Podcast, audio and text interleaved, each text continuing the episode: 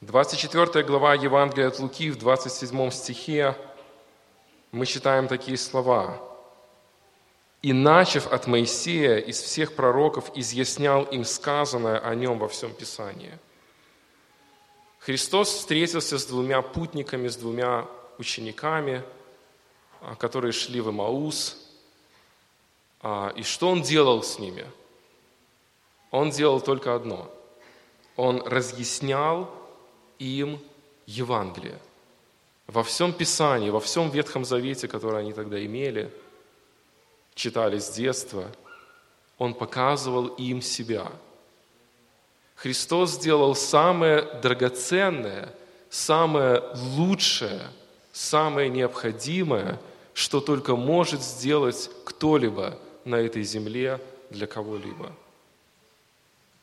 Он изъяснял им Писание – и посмотрите, какой итог этого процесса, этого действия был. Это 32 стих Луки 24, 32. «И они сказали друг другу, не горело ли в нас сердце наше, когда Он говорил нам по дороге и когда изъяснял нам Писание?» Два полностью убитых горем человека через Божье Слово, через совершенную проповедь Иисуса Христа – получили горящее, радостное сердце, обрели смысл жизни. Друзья, есть очень сильная убежденность, которую мы имеем через Божье Слово. И это убежденность в том, что нет ничего дороже, нет ничего драгоценней, нет ничего более нужного для любого человека на земле, чем Божья истина. Нет ничего лучше. А, лет 10 назад я слышал одно интервью одного известного проповедника, а, и у него, я, я даже не помню точно вопрос, но что-то вроде того его спросили, а, как вы считаете, посвятили ли вы свою жизнь, а он уже в таких годах преклонных, посвятили ли вы свою жизнь лучшему, чему могли бы посвятить? И он ответил очень просто, но для меня это было просто взрыв для моего сердца.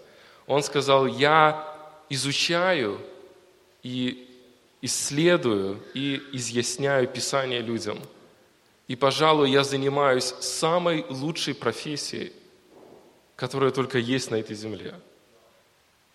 Он сказал вот эту простую вещь, казалось бы, очень понятную, известную нам, что Божья истина и Божье Евангелие – является драгоценнее всего на свете. Но для меня это в тот момент была бомба. Я оценил свою жизнь, я задумался над тем, к чему я стремлюсь, что для меня дорого, на что я трачу свою жизнь. И я в тот момент осознал, что, пожалуй, я не думаю, что Писание или Божья истина настолько драгоценна – что я должен бросить все и мыслить, исследовать, читать, жить и благовествовать это Писание другим людям. Но именно этому учит нас Божье Слово. Давайте прочтем наш текст, Луки, 24 глава, с 13 по 24 стихи. Лука пишет примерно через 30 лет после того, как это событие совершилось – уже прошло такое, такой отрезок времени, но Лука очень скрупулезен, и он пишет под действием Святого Духа. И вот что мы читаем. Луки 24, 13. В тот день двое из них шли в селение, отстоящее стадии на 60 от Иерусалима, называемое Эмаус, и разговаривали между собой о всех этих событиях. И когда они разговаривали и рассуждали между собой, сам Иисус, приблизившись, пошел с ними. Но глаза их были удержаны, так что они не узнали Его. Он же сказал им, о чем вы, идя, рассуждаете между собой, и от чего вы печальны – один из них именем Клеопа сказал ему в ответ, «Неужели ты, один из пришедших в Иерусалим, не знаешь о происшедшем в нем в эти дни?» и сказал им, о чем?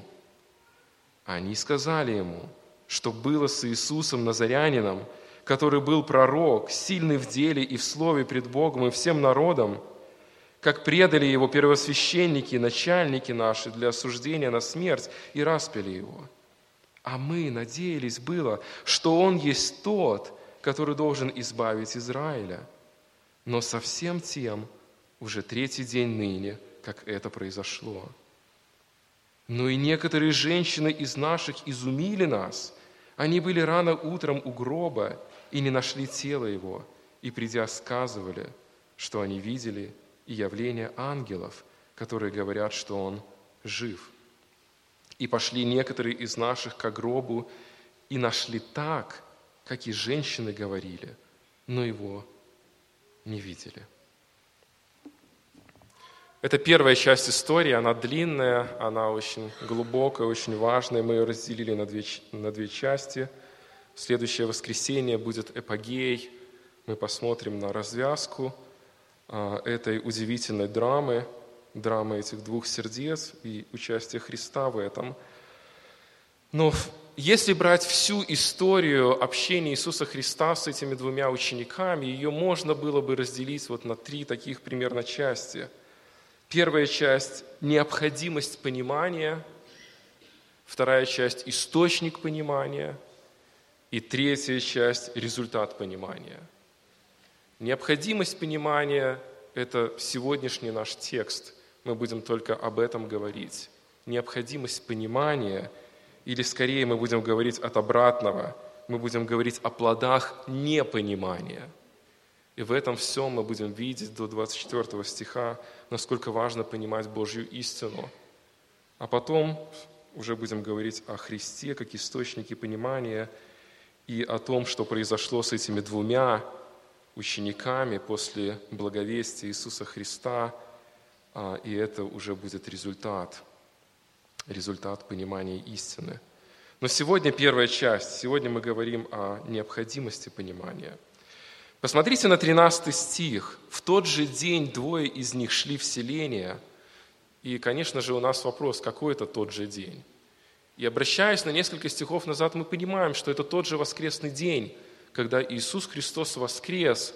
Рано утром пришли к гробу женщины и увидели, что в гробе нет Иисуса – им явились ангелы, потом явился Христос Марии. А, и в этот же день, судя по всему, уже ближе к вечеру, а, потому что далее по тексту они приглашали Иисуса остаться с ними, поскольку вечер уже, ночь, весь день прошел воскресный в их мучении, в их непонимании. И вот в этот день, в этот воскресный день, ближе к вечеру, они шли в селение. Двое из них – мы читаем в тексте. И, конечно же, задаем вопрос, кто это, что за двое, двое от кого или из кого. И, скорее всего, девятый текст нам очень ясно говорит об этом. А, «И возвратившись от гроба, вот эти женщины, которые утром пришли, они возвестили все это одиннадцати и всем прочим. В этой горнице, в этом месте, где находились апостолы, были также прочие люди – которые не были апостолами, но они были учениками Христа. И, скорее всего, вот эти двое, двое учеников на дороге в Имаус были в числе всех прочих. Они были в числе прочих учеников Христа. То есть они были там в горнице, они слышали свидетельства этих сестер, они слышали свидетельства Петра и Иоанна, которые вернулись и сказали, да, действительно, гроб пустой. Они слышали и участвовали во всех этих разговорах в течение практически всего этого воскресного дня, и они так и не пришли к пониманию истины и пошли в Эмаус. И, конечно, главный вопрос в этом эпизоде заключается в том, почему они шли в Эмаус. Зачем им понадобилось идти в Эмаус?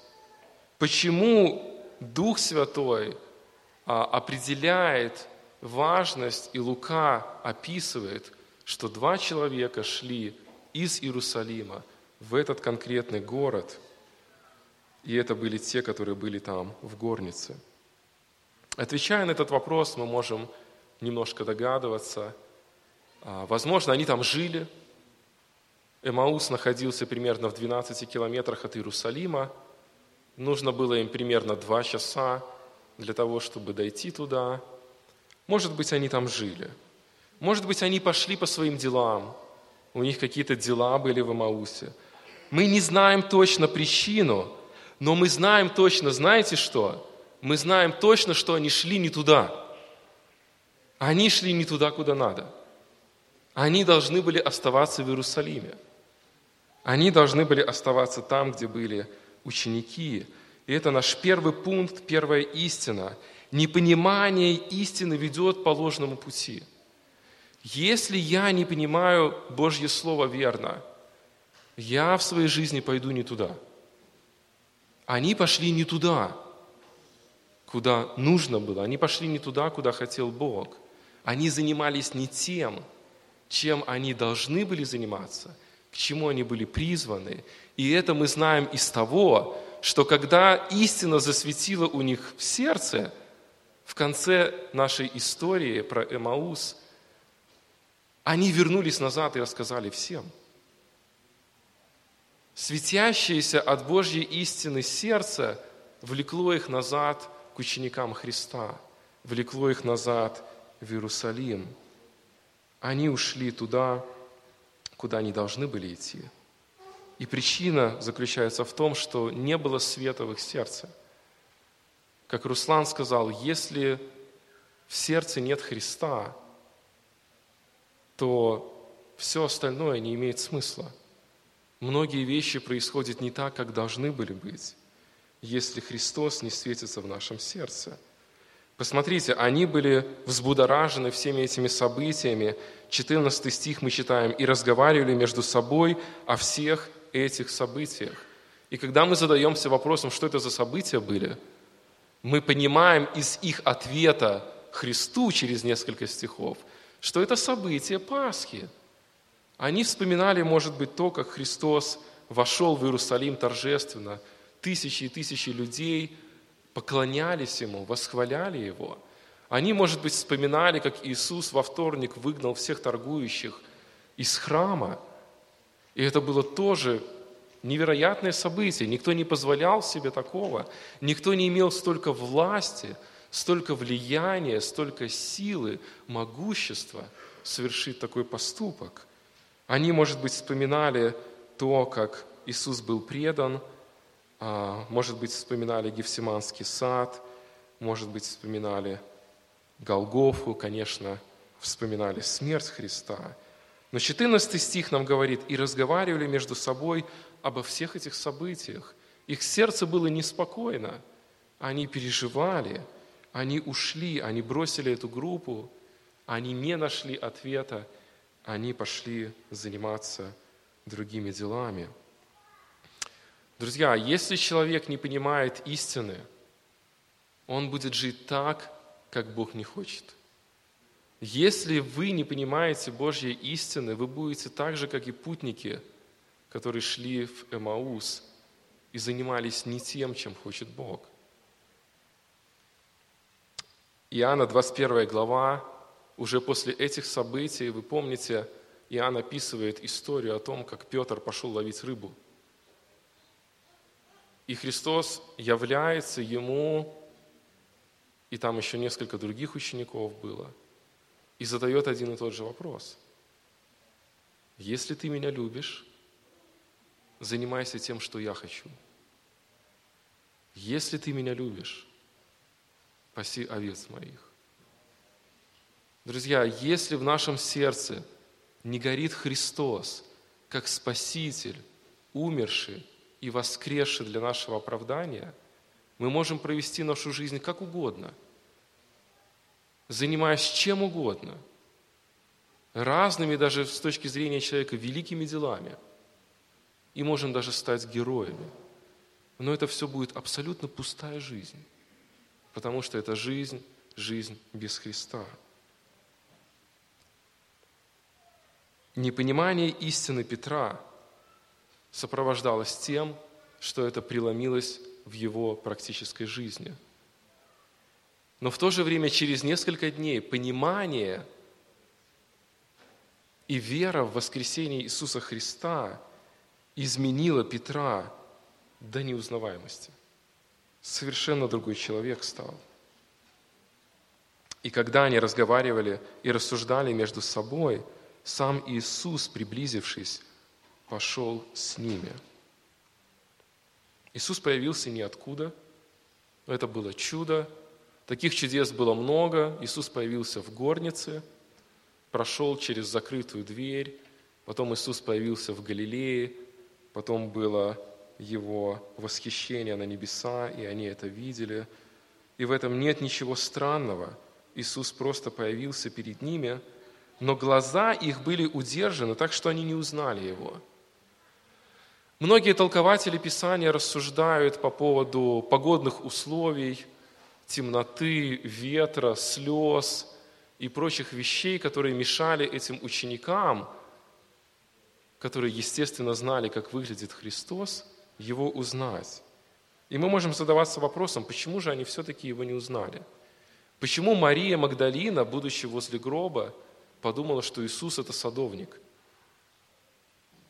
И ответ на этот вопрос мы находим прямо здесь, в тексте, потому что их глаза были удержаны. Это слово еще можно перевести как слово «хватать». То есть их глаза были выхвачены – Богом, они были удержаны Богом. Когда Матфея 26 главе Иисус говорит фарисеям, «Каждый день я с вами сидел в храме, уча, и вы не брали меня». Это то же слово, «вы не схватили меня».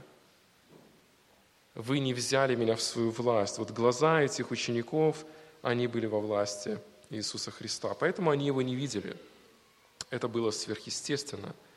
Но что очень важно понимать, непонимание истины ведет человека не туда. Непонимание истины ведет человека по ложному пути. И далее мы видим, как Иисус а, задает вопросы. Конечно, конечно, Он знал ответы на эти вопросы, но Христос, величайший душепопечитель, задает правильные вопросы – для того, чтобы они оценили свою веру, во что они верят, на что они надеются.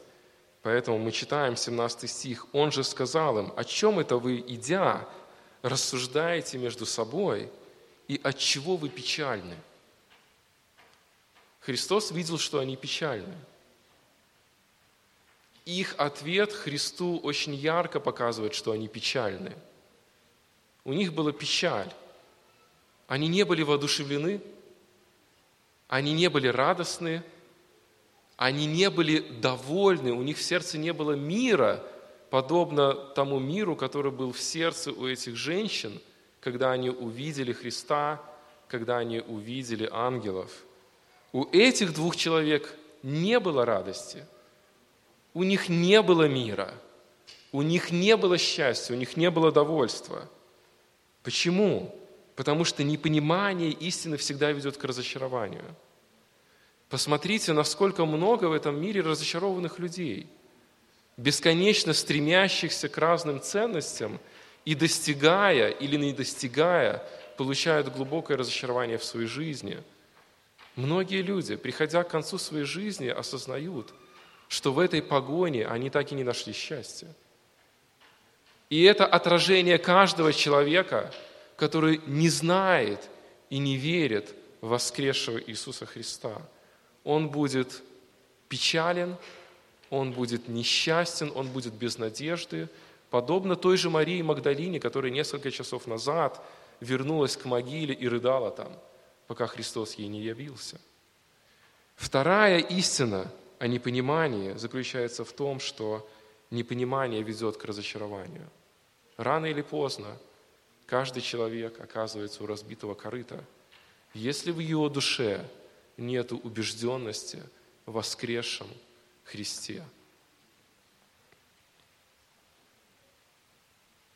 Один из них именем Клеопа сказал ему в ответ, «Неужели ты один из пришедших в Иерусалим не знаешь о происшедшем в нем в эти дни?» Мы знаем имя одного, мы не знаем имя другого. Имя Клеопа – это, кстати, мужской вариант от женского имени Клеопатра. Его звали Клеопа. Больше мы о нем ничего не знаем, есть разные догадки о родственных связях, а, даже с семьей Иисуса Христа. Но на самом деле мы не знаем, что это был за Клеопа. Мы только знаем, что Клеопа и второй человек, который вместе с ним был, они были учениками Христа. Они были учениками Христа. Посмотрите, как они мыслят. Они говорят, неужели ты не знаешь? Они смотрят на Иисуса Христа ложным взглядом, они думают, что Он один из паломников, они думают, что Он один из пришедших в Иерусалим на Пасху, и таких людей были тысячи, а историки говорят даже миллионы. И, конечно, они задают ему вопрос, как ты не знаешь? Миллионы людей знают, все, кто был в Иерусалиме, все знают о Христе, все знают о том, что произошло. Это у всех на устах. Но Иисус продолжает делать вид, что Он не понимает, что происходит. Он продолжает делать вид, что Он не знает. Иисус использует здесь некую хитрость для того, чтобы обнажить их сердце, для того, чтобы они задумались и произнесли то, во что они верят на самом деле, что определяет их настроение и состояние сердца. И он повторяет вопрос, углубляя его, и сказал, о чем же? О чем? И они сказали ему, что было с Иисусом Назарянином, который был пророк, сильный в деле и в слове, пред Богом и всем народом, как предали его первосвященники, начальники наши для осуждения на смерть и распили его. Они знают хорошо события, но при этом они не знают Христа. Представьте себе, можно знать много разных событий, можно знать много разных фактов. Можно изучать глубоко Писание и даже владеть оригинальными языками, но при этом быть неверующим человеком. Потому что в сердце не горит воскресший Христос.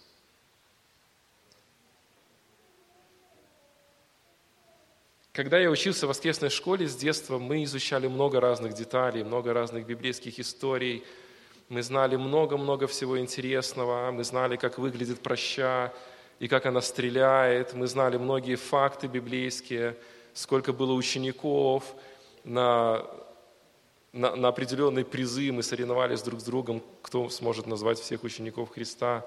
Много-много всего знают дети в воскресной школе. Но, друзья, мы должны понимать, если наши дети, если мы не знаем Иисуса Христа как своего личного Спасителя, мы просто религиозники.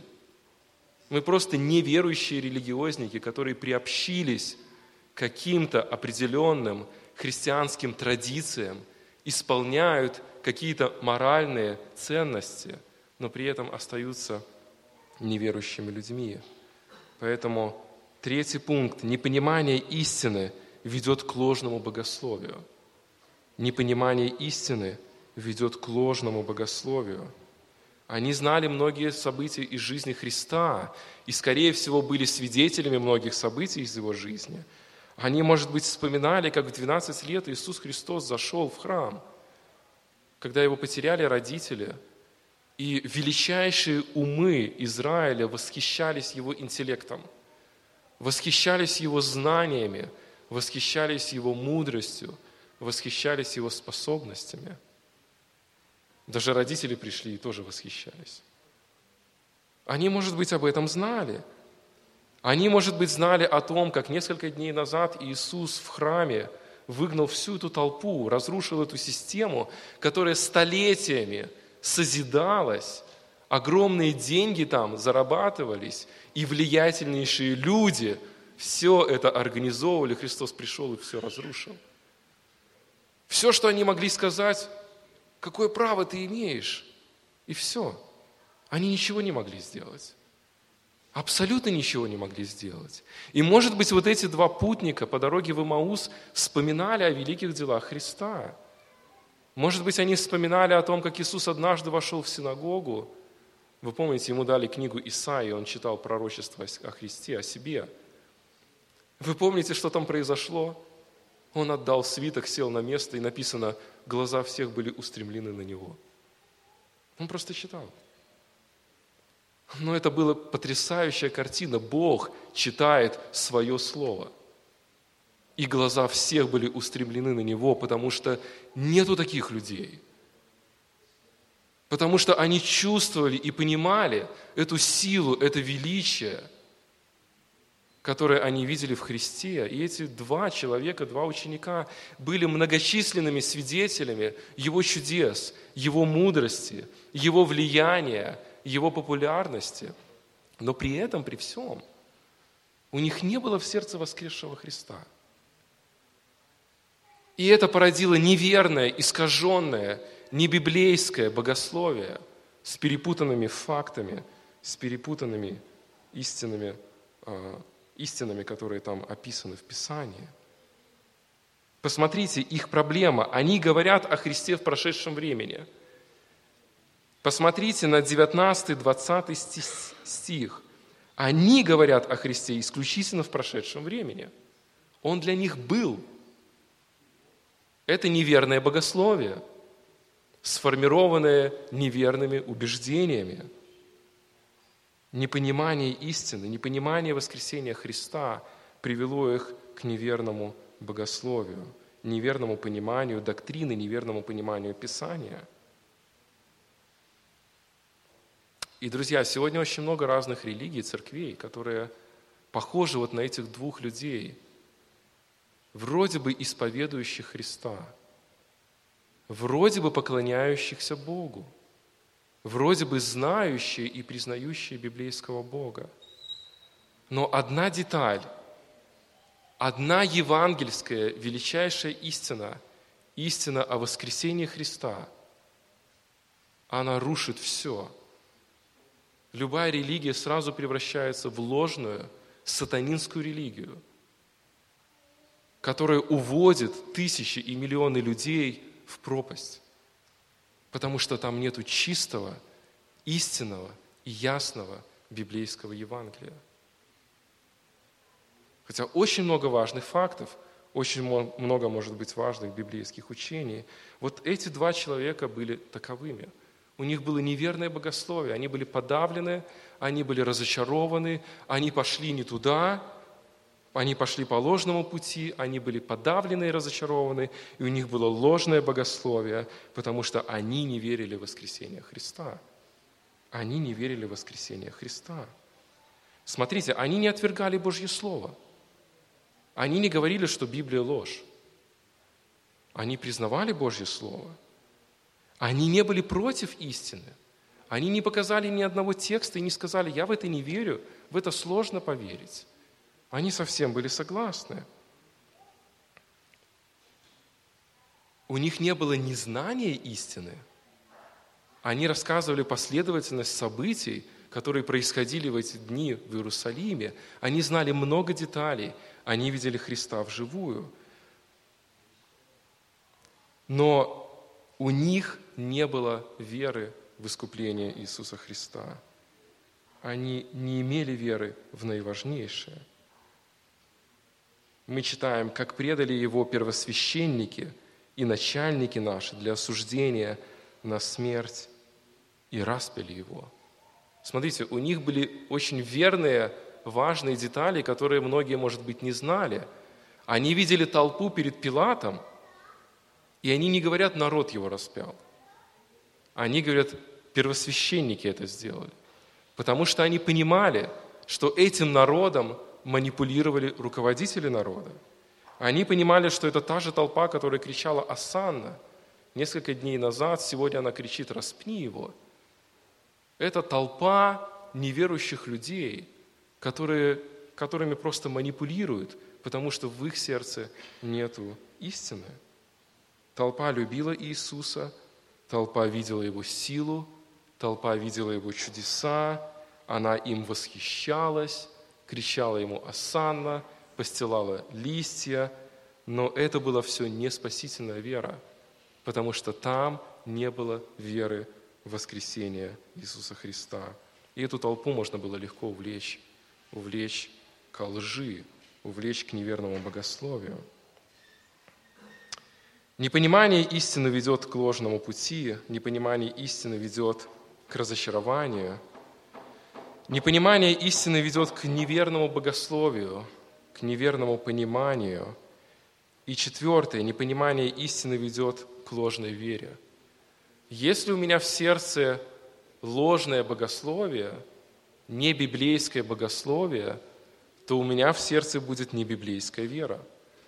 Посмотрите, 21 стих, мы читаем, «А мы надеялись было, что Он есть тот, который должен избавить Израиля, но совсем тем уже третий день ныне, как это произошло». Они выражают свою веру. Они выражают Христу, думая, что Он просто человек, паломник. Они выражают свою веру. Я надеялся, я уповал, у меня было ожидание, что это тот Спаситель, которого мы видим в Ветхом Завете, которого мы ожидаем. Мы надеялись всем сердцем, а он оказался не тот. Они проповедуют Христу ложную веру. Их ложная вера заключается в том, что Иисус не является Спасителем – потому что у них было ложное богословие. Христос придет и избавит Израиль от политического гнета, от социальных проблем, поднимет экономику, будет царем. В это верили многие евреи. И они верили вместе с ними в ложное. У них было ложное богословие. И от этого это произвело ложную, ложную веру, веру в то, что Христос не является истинным искупителем – мы знаем, что каждый человек на этой земле имеет какую-то веру. Каждый верующий. Нет на земле неверующих людей. Самые рярые атеисты – это тоже верующие люди. Просто они верят в ложную религию. Они убеждены в определенной лжи. И, как правило, люди хотят верить в то, что а, где-то в будущем будет все хорошо – а, несколько лет назад было Евровидение, и в финал попали 10, 10 а, музыкальных коллективов. А, четыре песни из десяти, смысл у них был «Надежда на будущее». Одни пели песню, которая называется «Завтра будет лучше», другие пели э, группа из возле Молдовы находится страна, забыл, как они называются, Румыния, да, из Румынии. Они, они пели песню, которая называется «Перемены», и остальные тоже. То есть очень много было песен, которые пели на тему «Вот завтра будет лучше, скоро будет хорошо». Там о какой-то любви, которая появится и прочее. Даже ведущий а, заметил это, и весь зал смеялся. А, и люди надеются, они надеются на что-то, что изменит их жизнь, что-то, что принесет им какое-то благо, что-то, что принесет им какую-то радость завтра. Помните, в Советском Союзе все тоже надеялись на светлое будущее, да? Если бы оно не оказалось таким темным, то, может быть, было бы и светлым. Но люди всегда надеются, они всегда мечтают, они всегда желают чего-то. Вот эти двое путников, они тоже надеялись, у них тоже была вера, они тоже рассчитывали, они тоже хотели и тоже мечтали. И эта вера давала им силы быть со Христом, ходить со Христом, терпеть какие-то склоки, нападения со стороны фарисеев, возможно, терпеть какие-то вещи неприятные, которые в связи с их убеждениями они переживали. Но у них была ложная вера, потому что у них было ложное богословие, которое заключалось в том, что Христос – Спаситель материальный, земной, вот здесь, в этой стране, в этой экономике, в этой ситуации социальной. Они не верили в смерть Христа, они не верили в воскресение Христа. Это была ложная вера, что Он есть тот, который должен избавить, который должен избавить. И этот был тот, который должен избавить. Исаия об этом говорит. Но избавить они включали в это слово совершенно другой смысл. Они только что отпраздновали Пасху, это удивительно. Прообраз Пасхи, избавления, искупления, и пришел совершенный Агнец, и мы через призму всего Ветхого Завета видим ярко все эти события, но они в это не верили. Но совсем тем уже третий день ныне, как это произошло, говорят эти ученики. Непонимание истины ведет по ложному пути. Непонимание истины ведет к глубокому сердечному разочарованию. Непонимание истины ведет к ложному богословию, ложному богословию. Непонимание истины ведет к ложной вере, к ложному проявлению этого богословия. И последнее, непонимание истины ведет к ложному взгляду на реальность. Непонимание истины ведет к ложному, искаженному взгляду на то, что происходит вокруг. При том, что у них было ложное богословие и ложная вера, это отложило свой отпечаток на то, как они реагировали на то, что происходило вокруг. И это происходит с каждым человеком, когда в сердце есть ложная вера, это отражается в нашей жизни – если у нас есть ложное убеждение, это обязательно проявляется в нашей жизни, в то, как мы реагируем на окружающий мир. 22 стих мы читаем. «Но и некоторые женщины из наших изумили нас. Они были рано утром у гроба и не нашли тело его». Некоторые женщины из наших – это были наши женщины, которым можно доверять, которые всегда были с нами, в которых мы уверены – и они пришли и сказали, Христос воскрес. Но мы в это не верим. Потому что у нас другое богословие, а этот человек мертв. И придя, сказывали, что они видели явление ангелов, которые говорят, что он жив. И пошли некоторые из наших к гробу и нашли так, как женщины говорили, но его не видели. Смотрите, к чему приводит ложное богословие и ложная вера. Они сконцентрированы исключительно на смерти Христа. Его не нашли.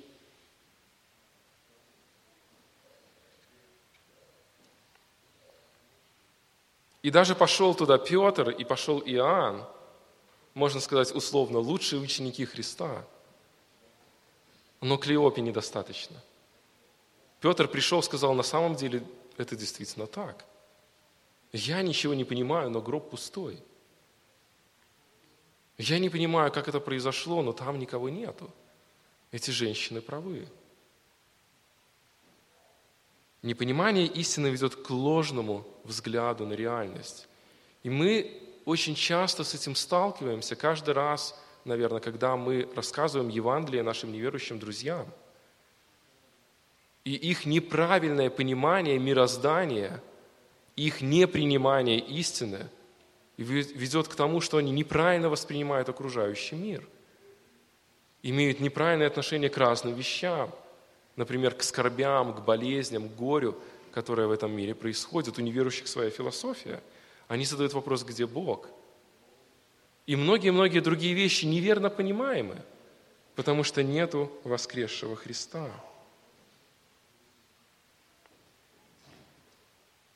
Я прочитаю 25 стих. 25 стих начинается величайший урок Иисуса Христа. Я думаю, что а, каждый из нас захотел бы в этот момент присоединиться к этим двум путникам и к Иисусу и послушать, как рассказывает Христос Евангелие. Как рассказывает Евангелие тот, кто его совершил, кто его создал, кто его сотворил – 25 стих, тогда он сказал им, «О несмысленные, то есть глупые и медлительные сердцем, чтобы веровать всему, что предсказывали пророки». Христос начинает с обвинения. И это дает нам очень серьезное отношение к Писанию, но это дает нам радость. Это дает нам радость в том, что Иисус Христос убежден – что то, что вы держите сейчас в руках, вот эту черную книжечку, этого достаточно для того, чтобы понимать истину полностью. Библии достаточно для того, чтобы быть убежденным в истине, и нам больше ничего не нужно для этого. Поэтому Иисус, зная, что в их руках Писание, они Его знают, Он их обвиняет, говоря, несмысленные и медлительные сердцем.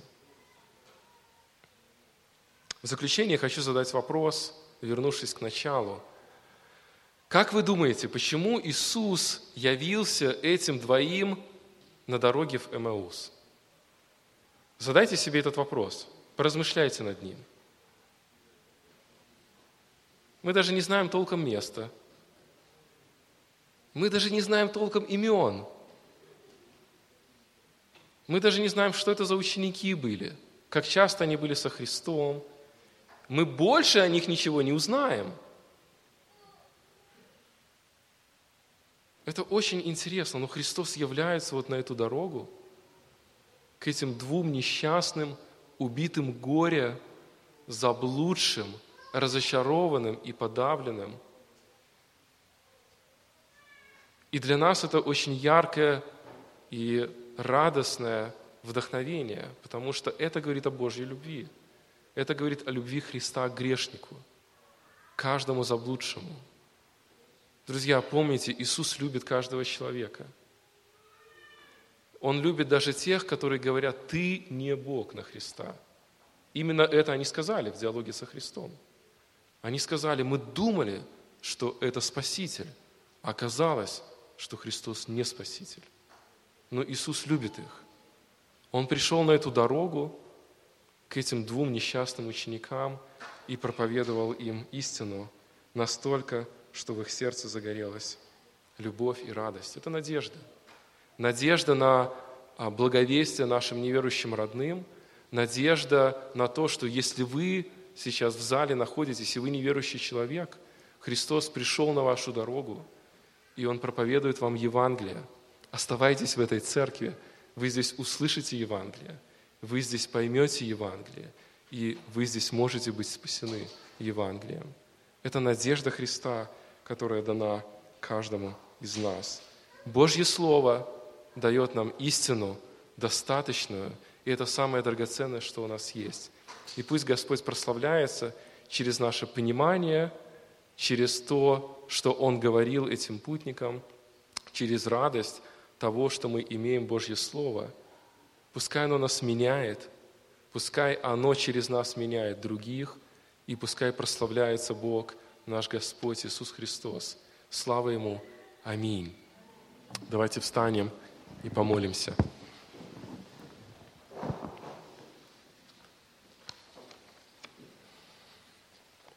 Господь, дорогой, слава Тебе, Ты вечный, любящий Бог, который дал нам Слово Твое. Мы, мы понимаем, Господь, что Ты не играешь с нами в прятки.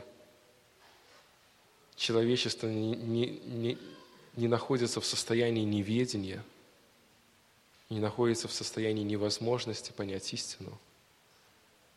Вся истина Твоя в Слове Твоем. Мы хотим любить Твое Слово. Мы хотим изучать Твое Слово. Мы хотим, чтобы оно меняло нас. Помогало нам видеть какое-то ложное богословие, если оно в нас есть. Видеть ложную веру, если она в нас есть. Ощущать радость подобно той, которую ощутили в будущем эти два путника. Радость познания истины, радость познания Евангелия Твоего, радость веры в Твое воскресение. Благослови нас, Господь, благослови ценить и превозносить Твое Слово, пользоваться и наслаждаться Твоим Словом и нести Твое Слово всем, кто в нем нуждается – чтобы эта радость, она также была и у них в сердце. Благослови церковь нашу, и будь прославлен в этом всем наш вечный Бог, Отец, Сын и Дух Святой. Аминь.